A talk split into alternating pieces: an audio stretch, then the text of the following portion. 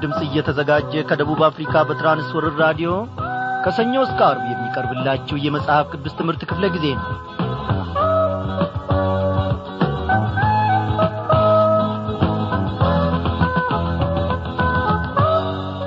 እግዚአብሔር እንደ ፈቃዱ እግዚአብሔር እንደ ቸርነቱ መጠን እኔና እናንተን ደግፎን ለዚህች ምሽት ደግሞ እንድንበቃ ፈቃዱ ሆነ ምን ይሳነዋል እግዚአብሔር ባለፈው ጊዜ እንደ ተነጋገር ነው አው የደህንነት ችግር የለበትም የጤንነት ችግር የለበትም።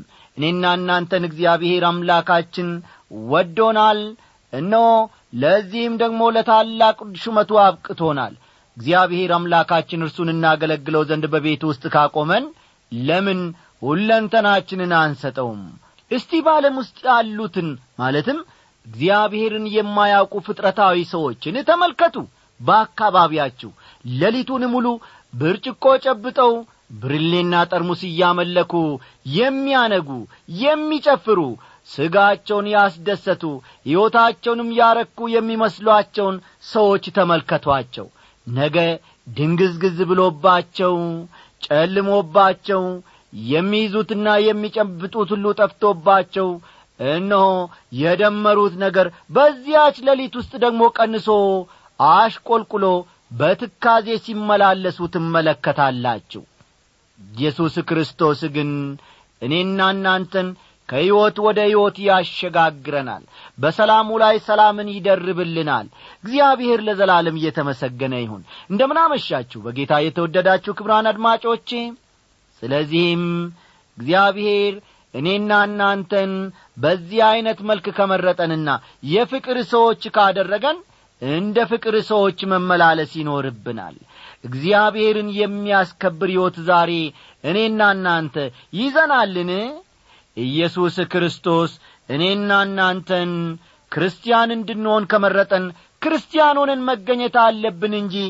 አው አንዴ ክርስቲያን ሌላ ጊዜ ደግሞ ዓለማዊ ሆነን በሦስት ሕይወት መመላለስ መቻል የለብንም። ጌታ ኢየሱስ ክርስቶስ የዓለም ብርሃን ጨውም አድርጎ እነሆ ለውጦናል። ጨውነታችን የቱን ያክል የተረጋገጠ ነው? ሰናይት እንግዳ በዝማሪያዋ ውስጥ ይህንን ትመሰክራለች። እኔ ጨው ሆኜ እግዚአብሔር ከለወጠኝ እንደ ጨውነቴ መመላለስ አለብኝ ትላለች እስቲ እናድምጣት።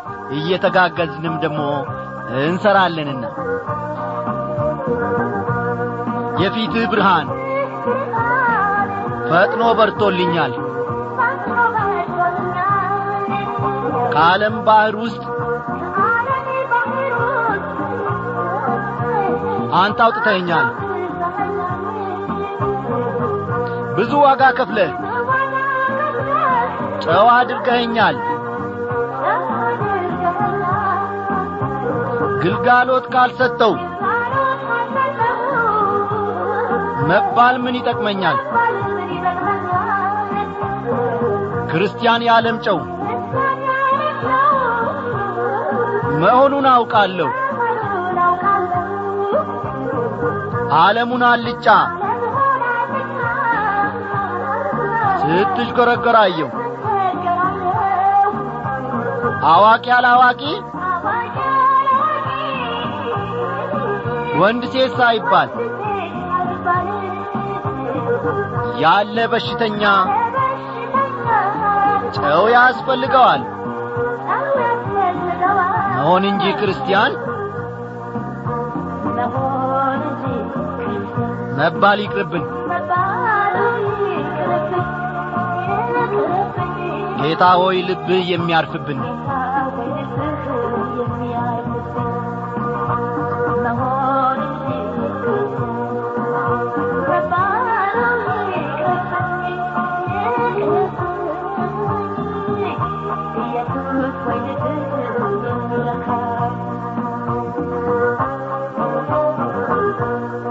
በጨውነቱ ካላገለገለ። አዎ ካላገለገለ እንዴት ይታወቃል? ጣፋጭ እንደሆነ ምግብን ለማጣፈጥ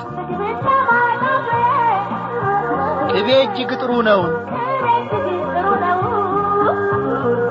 ጨው ከሌለበት ግን ብቻውን ከንቱ ነው። ጨው አልጫ ቢሆን በምን ይጣፍጣል? ድንጋይ ነው ተብሎ ወድቆ ይረገጣል። ስም ይዞ ቢቀመጥ ለምንድን ይጠቅማል? እዛው ከባህሩ ባይወጣ ይሻላል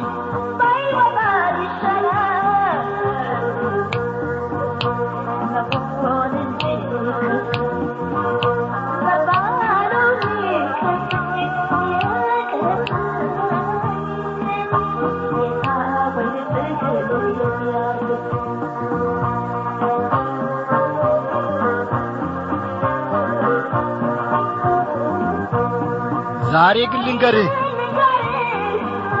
የውስጥ የመሻቴን ከልብ ልሩጥልህ አበርታው ጉልበቴን። ቃል ሰምቶ ቸልታ በቃኝ ይቅርብኝ። እጅን አንስቻለሁ ያው ተጠቀምክብኝ ጠማማ ነገሬን አስተካክልና ተራራዬን ደልዳላ ሜዳ አድርግና የሚያስፈልገኝን ኃይልን ስጠኝና ጨውነቴ ላለም ይዳረስ ይውጣና መሆን እንጂ ክርስቲያን መባሉ ይቅርብኝ።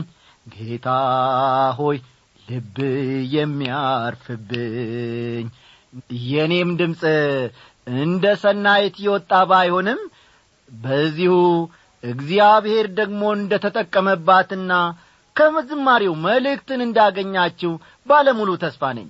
ሰናይት በዚህ ዝማሬ ስላገለገለችን እግዚአብሔር ይባርካት። እንጸልይ።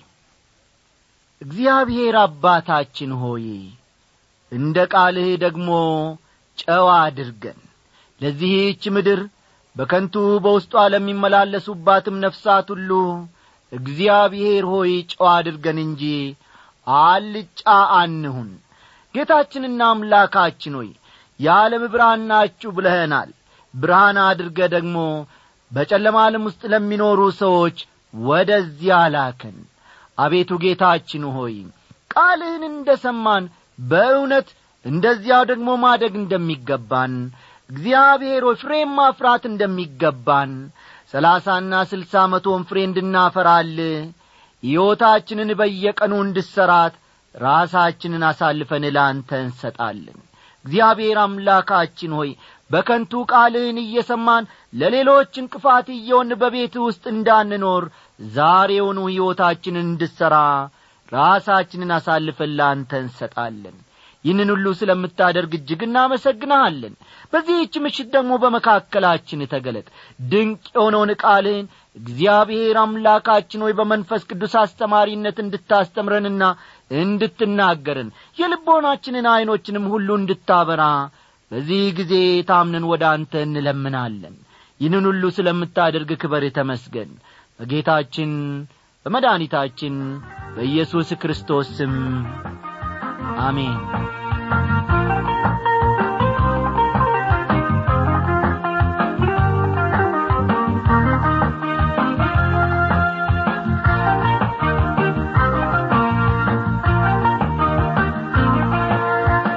ክብሯን አድማጮቼ እግዚአብሔር ዛሬም ደግሞ እነሆ ከቃሉ ማዕድ ሊመግበን ዝግጁ ነው። እኛ የተዘጋጀ ልብ ይዘን ወደ ጸጋው ዙፋኑ እንቅረብ። በዛሬው ምሽት ክፍለ ጊዜ ጥናታችን እንግዲህ የአንደኛ ዮሐንስ መልእክት ምዕራፍ አራት ጥናታችንን እናጠናቅቃለን ማለት ነው። አዎ ከአንደኛ ዮሐንስ ምዕራፍ አራት ስለ ሐሰት አስተማሪዎች የተሰጠውን ማስጠንቀቂያ። እግዚአብሔር ፍቅር ስለ መሆኑና በመጨረሻም ላይ ስንነጋገር እንደ ነበረው እርስ በርስ መዋደድ የሚገባን ስለ መሆኑ አበክሮ ዮሐንስ የተናገረውን ዘርዘር አድርገን ስንመለከት ነበረ። እግዚአብሔር ይክበር ይመስገን። ዛሬም እንግዲህ ከቁጥር አሥራ ሁለት በመነሳት ጌታ በረዳን መጠን እስከ መጨረሻው እንዘልቃለንና መጽሐፍ ቅዱሶቻችሁን ገለጥ ገለጥ አድርጋችሁ አንደኛ ዮሐንስ ምዕራፍ አራት ቁጥር አሥራ ሁለትን አውጡ። አንደኛ ዮሐንስ ምዕራፍ አራት ቁጥር አሥራ ሁለትን ተመልከቱ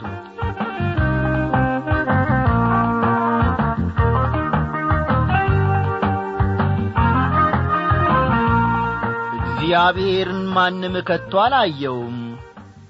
እርስ በርሳችን ብንዋደድ እግዚአብሔር በእኛ ይኖራል ፍቅሩም በእኛ ፍጹም ሆኗል ይላል። እግዚአብሔርን ማንም ከቶ አላየውም ይላል ዮሐንስ። እግዚአብሔርን እንዳዩ የተነገረላቸው አንዳንድ ሰዎችን ከቅዱሳት መጻሕፍት በመጥቀስ የዚህን ጥቅስ እውነተኛነት ማስተባበል የሚፈልጉ ብዙ ሰዎች ናቸው ለምሳሌ አዳምና ሙሴ እግዚአብሔርን እንዳዩ ተነግሯል። አዳምና ሙሴ እግዚአብሔርን እንዳዩ ተነግሮናል። ነቢዩ ኢሳይያስም ንጉሡ ኦዝያን በሞተበት ዓመት እግዚአብሔርን በረጅምና ከፍ ባለ ዙፋን ላይ ተቀምጦ አየሁት ይላል። ኢሳይያስ ስድስት ቁጥር አንድ ላይ ኢሳይያስ ምዕራፍ ስድስት ቁጥር አንድ ላይ ይህንን ቃል ታገኛላችሁ። ሕዝቅኤልም በራእይ እግዚአብሔርን አይቷል ለዳንኤልና ለሌሎችም ጌታ እንደ ተገለጠላቸው በቅዱሳት መጻሕፍት ሰፍሮ እናገኛለን። ይሁን እንጂ ዮሐንስ በወንጌሉ መቼም ቢሆን እግዚአብሔርን ያየው አንድ ስንኳ የለም። በአባቱ እቅፍ ያለ አንድ ልጁ እርሱ ተረከው ይላል ምንም እንኳ በብሉይ ኪዳን ለነበሩ ሰዎች እግዚአብሔር እንደ ተገለጠላቸው ቢነገርም በርግጥ እርሱ ራሱን አላዩትም። ምክንያቱም እግዚአብሔር መንፈስ ስለሆነ በዐይና አይታይም። የምናመልከውም በዚያ መልኩ ነው። እርግጥ ነው እግዚአብሔር ለእነዚህ ሰዎች የራሱን መገለጥ ሰጥቶአቸዋል በተለያየ መልኩ ምሳሌያዊ በሆነ ሁኔታ ራሱንም ገልጦላቸዋል። እንዲያ ስለ ተባለ ግን እግዚአብሔርን አይተውታል ማለት አይደለም። ያዩት የክብሩን ነጸብራቅ ነው። ልብ በሉ። እነዚህ ነቢያት ያዩት የክብሩን ነጸብራቅ ነው። በኋላ ግን በልጁ በኢየሱስ ክርስቶስ አማካይነት እግዚአብሔር ራሱን ገለጠ ጌታ ኢየሱስ ክርስቶስ ለፊልጶስ እኔን ያየ አብን አይቷል ያለው ከዚህ የተነሣ ነበረ። ዮሐንስ ወንጌል ምዕራፍ አሥራ አራት ቁጥር ዘጠኝን ተመልከቱ። ዮሐንስ አሥራ አራት ቁጥር ዘጠኝ እዚህ ላይ ዮሐንስ እግዚአብሔርን ማንም ከቶ አላየውም ሲል አጽንዖት መስጠት የፈለገው እግዚአብሔር የሚታየው ወይም የሚገለጠው በአማኞች መካከል ባለው ፍቅር ነው። ልብ በሉ።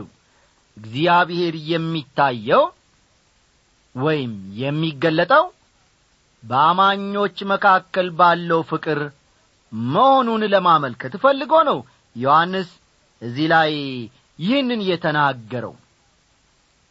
ከእግዚአብሔር ቃል ማየት እንደሚቻለው ዓለም ክርስቶስን ማየት አይሆንለትም ይሁን እንጂ አማኞች እርሱን የሚወክሉ በመሆናቸው ከእነርሱ ሕይወት ክርስቶስን ማየት እንደሚቻል ነው ዮሐንስ ማስረዳት እየፈለገው። ክርስቶስ መስቀል ላይ እስከ ሞተበት ጊዜ ድረስ የእግዚአብሔርን ፍቅር ማየት አዳጋች ነበር።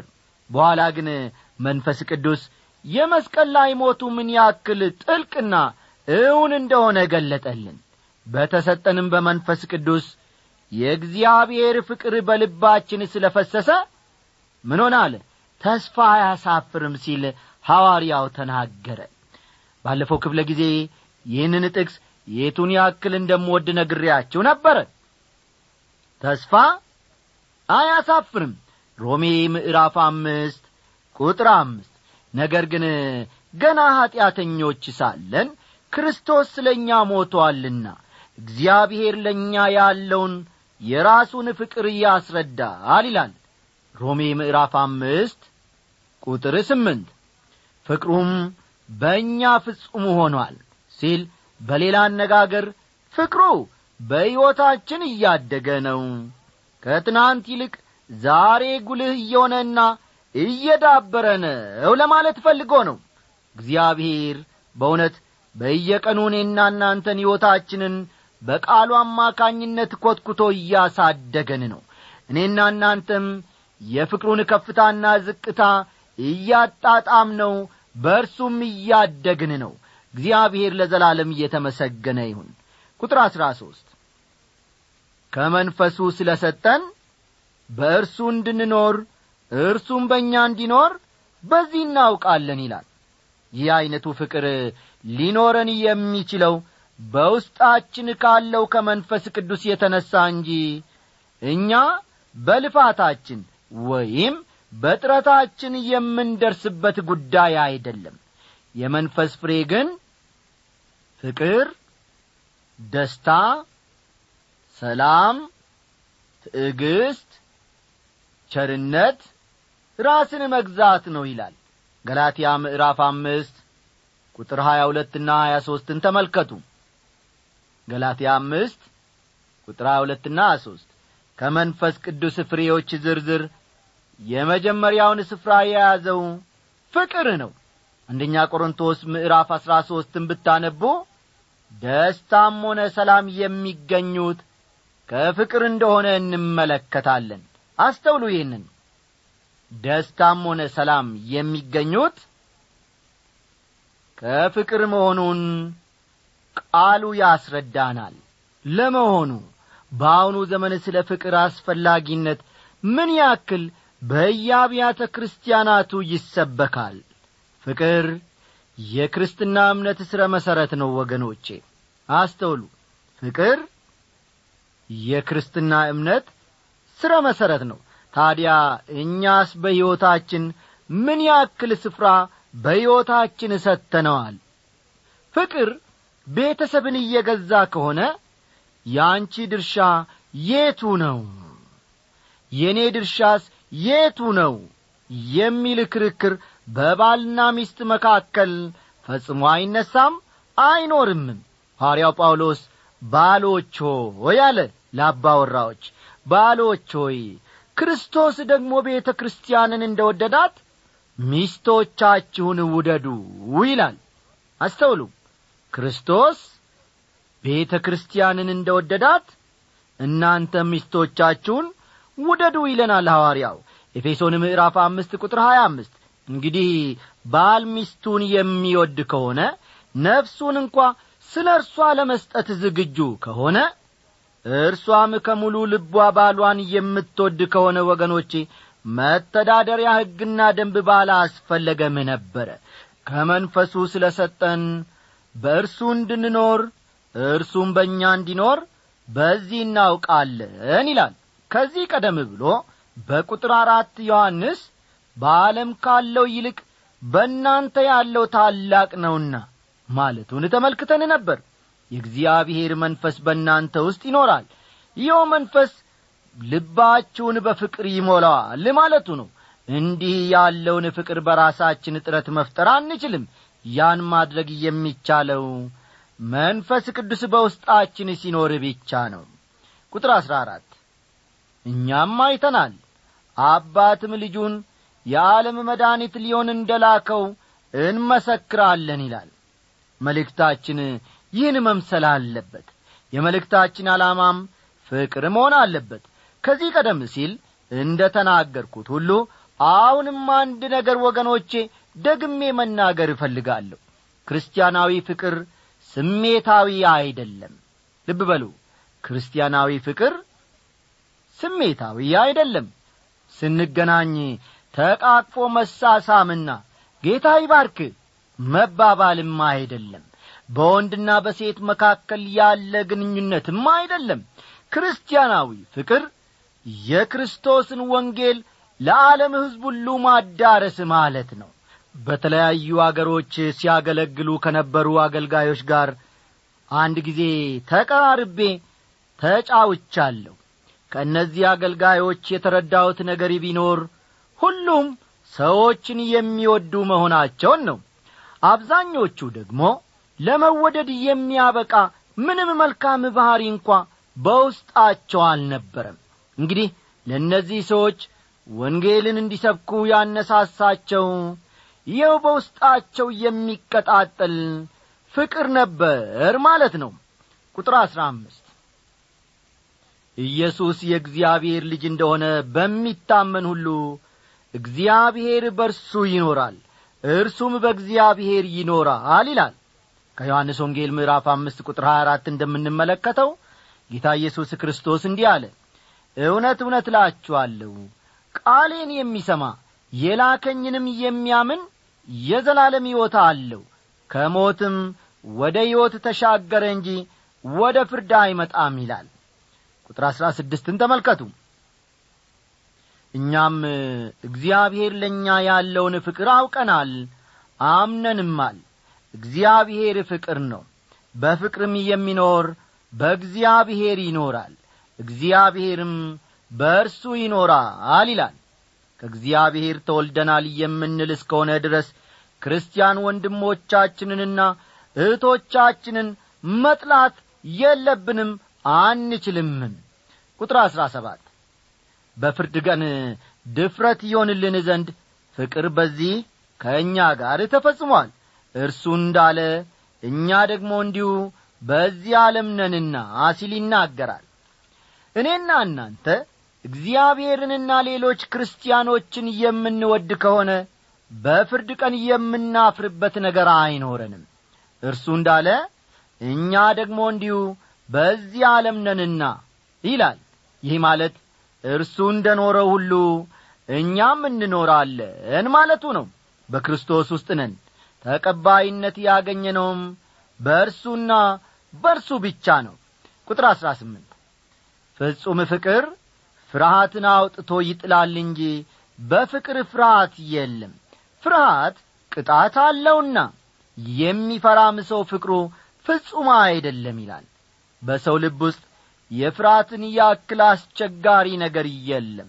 ይሁን እንጂ በእውነት ከእግዚአብሔር የተወለደ ሰው ስለሚመጣው ፍርድ ፍርሃት ወይም መሳቀቅ የለበትም። ምክንያቱም በክርስቶስ ሞት ሁሉም ስለ ተፈጸመና ስለ ተጠናቀቀ ነው። ቁጥር አሥራ ዘጠኝ እርሱ አስቀድሞ ወዶናልና እኛ እንወደዋለን ይላል። እርሱን የማንወድ ሆነን ሳለ እርሱ ወደደን። ስለዚህም ልንወደውና ሁለንተናችንን ልናስገዛለት ይገባል። ቁጥር ሀያ ማንም እግዚአብሔርን ወዳለው እያለ ወንድሙን ቢጠላ ሐሰተኛ ነው። ያየውን ወንድሙን የማይወድ ያላየውን እግዚአብሔርን ሊወደው እንዴት ይችላል ይላል። ይህ እንግዲህ እጅግ አስፈላጊና አሳሳቢ የሆነ ጉዳይ ነው። እግዚአብሔርን እንወዳለን እያል ወንድሞቻችንን እህቶቻችንን ወይም ሌሎችን የምንጠላ ከሆነ ውሸታሞችንን።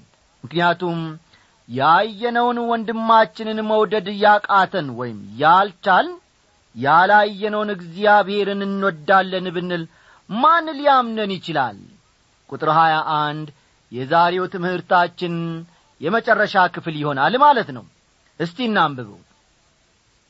እግዚአብሔርንም የሚወድ ወንድሙን ደግሞ እንዲወድ ይህች ትእዛዝ ከርሱ አለችን ይላል። እዚህ ላይ ከተሰማችሁ አድርጉ።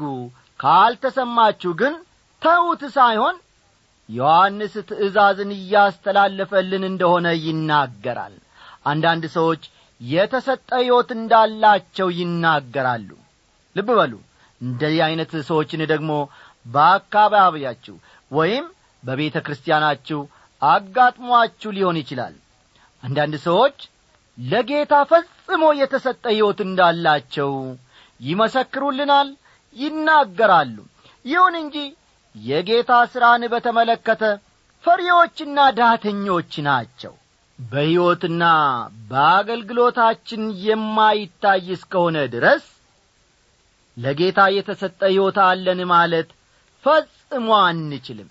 ወዳጆቼ እግዚአብሔር በልጁ በጌታ በኢየሱስ ክርስቶስ በኩል እኔና እናንተን ታድጎናል ወዶናል። በእውነት ለጌታ የተሰጠ ሕይወት አለን? እግዚአብሔርን የሚያገለግል ሕይወት ደግሞ በውስጣችን ዕለት ዕለት ይፈልቃል ይነሳሳልን? ወንድሞቻችንና እህቶቻችንን የምንወድ ከሆነ በእውነት እግዚአብሔርን መስለን ለመኖር የመጀመሪያው እንደ ቃሉ ክርስቲያኖች ሆነን ተገኝተናል ማለት ነው። በዚህች ምሽት የእግዚአብሔርን ቃል ለማድመጥ የቀረባችሁትን ታላላቆችና ታናናሾች ጠይቃለሁ በእውነት እግዚአብሔርን ትወዱታላችሁን? መልሳችሁ አዎን ከሆነ ወንድሞቻችሁን እህቶቻችሁን ውደዱ። እግዚአብሔር ፍቅር ነውና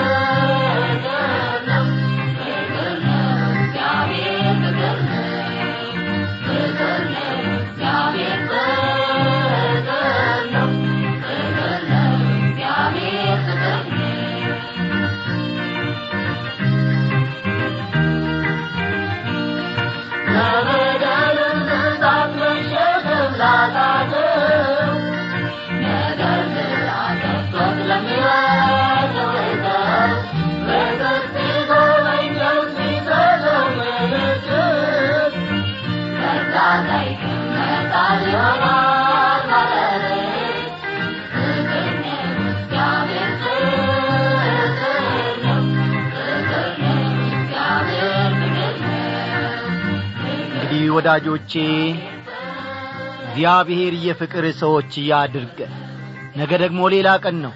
እግዚአብሔርን ተስፋ እናደርጋለን። እስከዚያው ድረስ ጸልዩልን። ደህና አደሩ